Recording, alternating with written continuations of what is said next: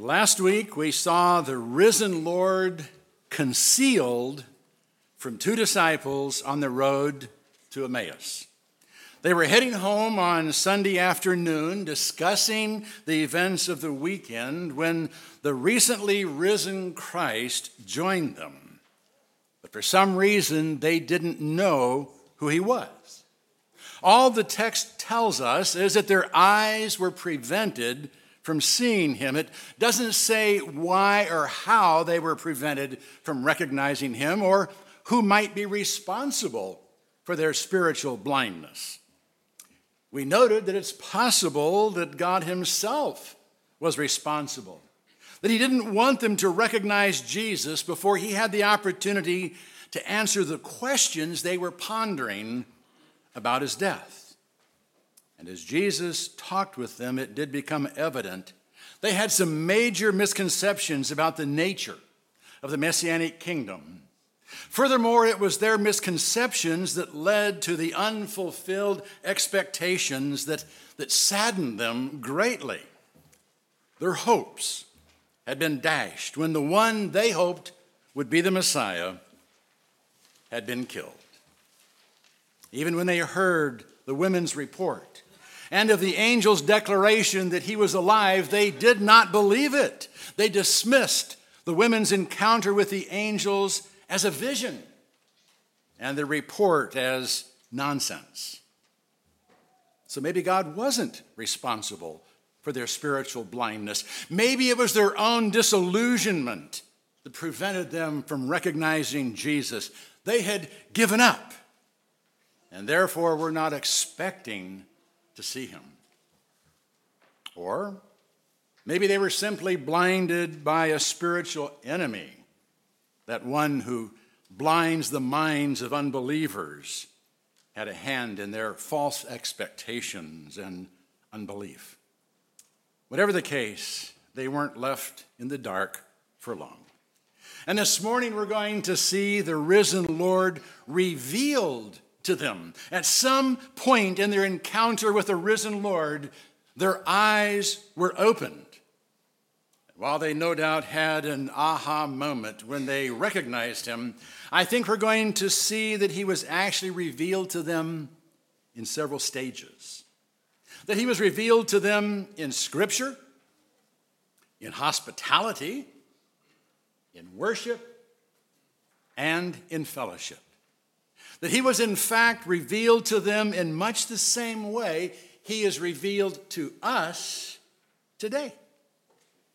And that revelation begins in Scripture, in the 24th chapter of Luke's Gospel. And he said to them, O foolish men, and slow of heart to believe in all that the prophets have spoken. Was it not necessary for the Christ to suffer these things and to enter into his glory? When the disciples didn't recognize him, Jesus didn't say, Hey, guys, it's me, Jesus. Had he, they would have no doubt responded, No way. He's dead.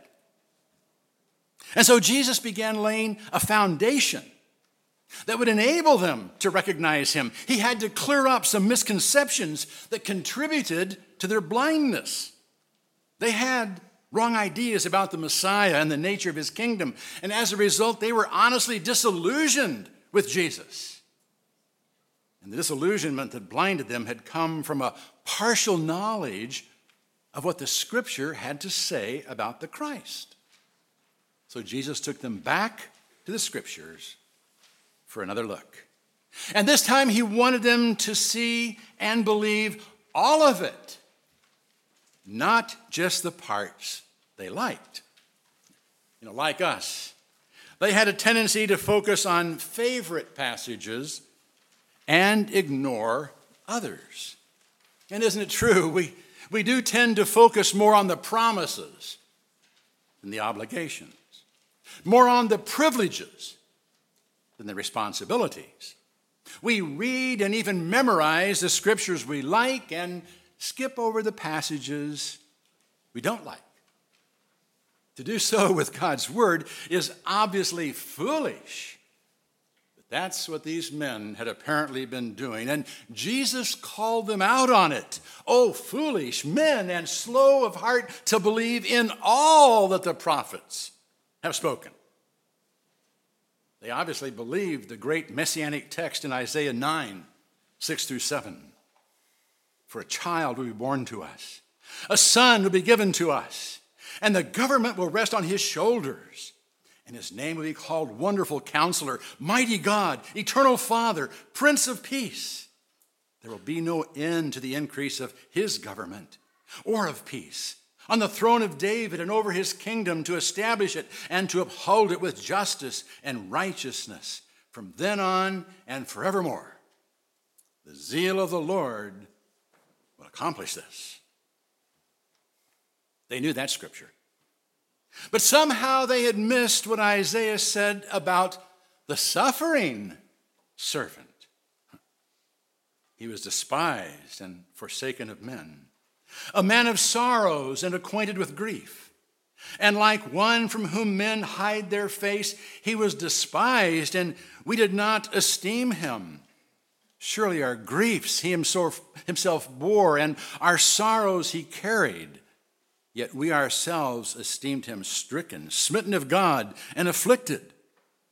But he was pierced through for our transgressions, he was crushed for our iniquities. The chastening for our well being fell upon him, and by his scourging we are healed.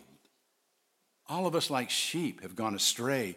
Each of us has turned to his own way. But the Lord has caused the iniquity of us all to fall on him. How could they miss it? How could they not expect the Messiah to suffer, to be pierced through, to be crucified? But they did. They did. So, before doing anything else to reveal himself, Jesus made sure they understood all that the scriptures had to say about him. And beginning with Moses, he took them through all the pertinent prophecies. He had to straighten up their thinking about him before they would be able to see him. They would have to understand all of Scripture before they would recognize the one who had come to save them from their sin. And that's where we must start if we would see Jesus today. We begin with a thorough examination of the Scriptures. When we learn all that is said about him in Scripture, we know what to expect. We know who to look for and where to find him. So, if we would have a clear vision of Jesus, we must get into his word. But Jesus is not only revealed on the written page, he's also revealed through acts of hospitality. This might surprise you. And they approached the village where they were going, and he acted as though he would go farther. And they urged him, saying, Stay with us, for it is getting toward evening, and the day is now nearly over. And he went in to stay with them. As they approached the village, the two disciples headed into Emmaus, but Jesus didn't give any indication that he was going to join them there. In fact, it appeared that he was going further. Now, when Luke says he acted as though he would go farther, he isn't suggesting that Jesus was play acting, that he was simply pretending to go on. If the disciples had not invited him to stay, I believe he would have gone on. And if they hadn't urged him to stay with them, they may have never realized that it was Jesus who was walking with them.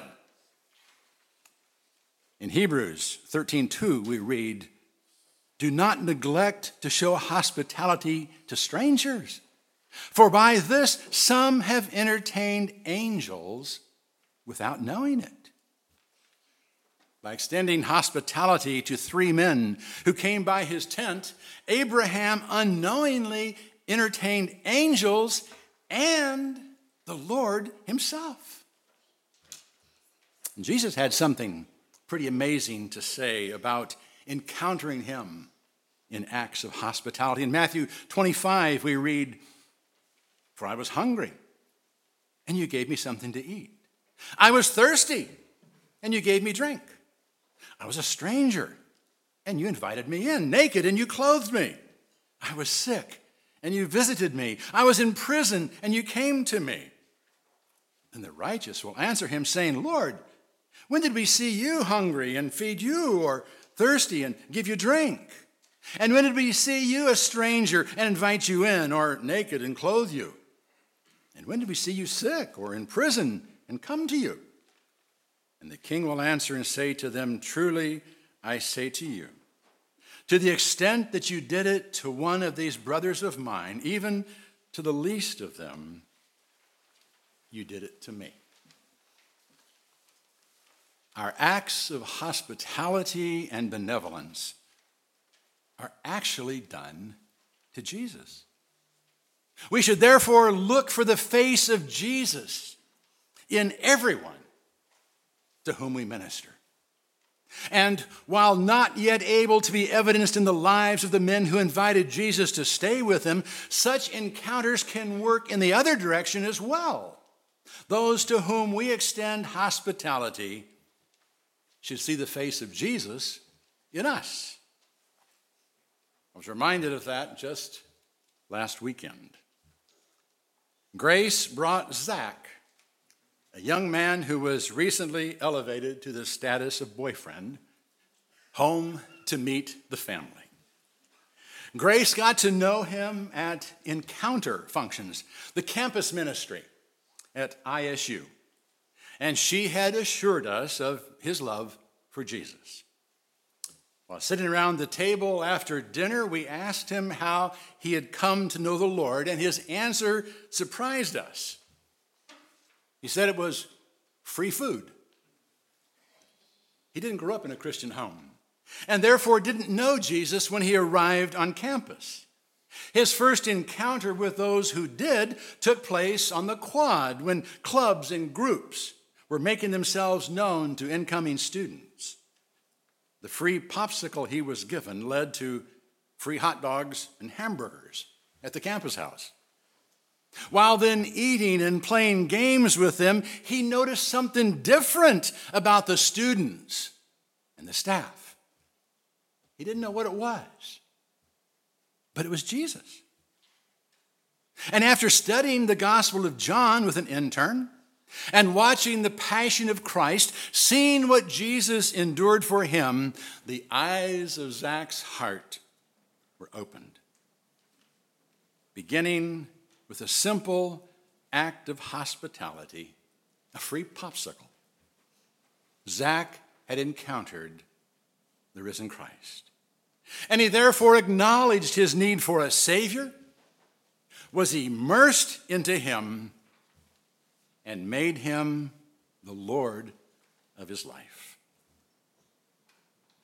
Open hearts and open homes make it possible for all to gain a clearer picture of Jesus. The campus ministry sees the face of Jesus when looking at students, and students see Jesus in acts of hospitality there's a good possibility that the disciples would not have recognized Jesus if they hadn't opened up their home to him. Hospitality, however, in and of itself, is not the final word in seeing Jesus in our midst. If we would see him clearly, we must go from simple hospitality to worship. And it came about that when he had reclined at the table with them, he took the bread and blessed it, and breaking it, he began giving it to them. And their eyes were opened, and they recognized him. And he vanished from their sight. Now, some see in this a picture of communion, and the risen Lord is obviously revealed in the Lord's Supper. There's no indication, however, that this was a celebration of the Lord's Supper. It appears to be a simple meal. But Jesus did something that made this into more than just a meal. Following Jewish tradition, he broke the bread and blessed it before eating it. He prayed. He thanked God. And in asking God to bless the bread, he was committing himself to use the strength received from it in ways that honored God. If he hadn't then so quickly departed, he probably would have led them in singing a psalm or two. In short, he turned mealtime into a time for thanksgiving and worship. Why Jesus assumed the role of host, we can only surmise. It may have been because they thought of him as a rabbi. He had, after all, been teaching them the scriptures as they walked along the road, and it was traditional to invite a, a visiting rabbi to lead in the blessing at a meal, like many do today when a preacher has been invited to eat with them. Anyway, when Jesus took the bread, blessed it, broke it, and started passing it out, their eyes were opened. They recognized him. Some have suggested that they noticed the scars on his hands as he passed out the bread. That's a, a beautiful thought, but there's no indication that was the case. But they did recognize him. And as soon as they did, he vanished from their sight. Now, why? Why did he leave so quickly? Because he had accomplished what he wanted. He had dealt with their misconceptions about the Messiah, and once he had been recognized, his physical presence was no longer required. They now knew he was alive. They knew he was still with them. They had recognized him in worship, and they knew he would always be with them in worship. The same is true for us. When we worship, whether it's in this place or around a table at home, we have a heightened sense of His presence. When we intentionally think about Him, when we talk to Him, when we offer up praise to Him, when we worship Him, we see Him clearly through eyes of faith. But even worship is not the end of it. His presence is further confirmed in fellowship. And they said to one another, Were not our hearts burning within us while he was speaking to us on the road, while he was explaining the scriptures to us? And they arose that very hour and returned to Jerusalem and found gathered together the eleven and those who are with them, saying, The Lord has really risen. He has appeared to Simon. And they began to relate their experiences on the road and how he was recognized by them in the breaking of the bread. As soon as Jesus left, they began discussing their common experience with him, how their hearts were burning within them as he was revealing himself to them. Their time of sharing was wonderful, but they couldn't keep it to themselves. They had to share their spiritual experience with others. So they left food on the table and headed back to Jerusalem that very hour. When they found the apostles, they couldn't wait to share with them their encounter with Jesus, but they had to wait. Before they could say anything, the apostles shouted out, The Lord has really risen and has appeared to Simon. they hadn't believed the women, but they believed Peter.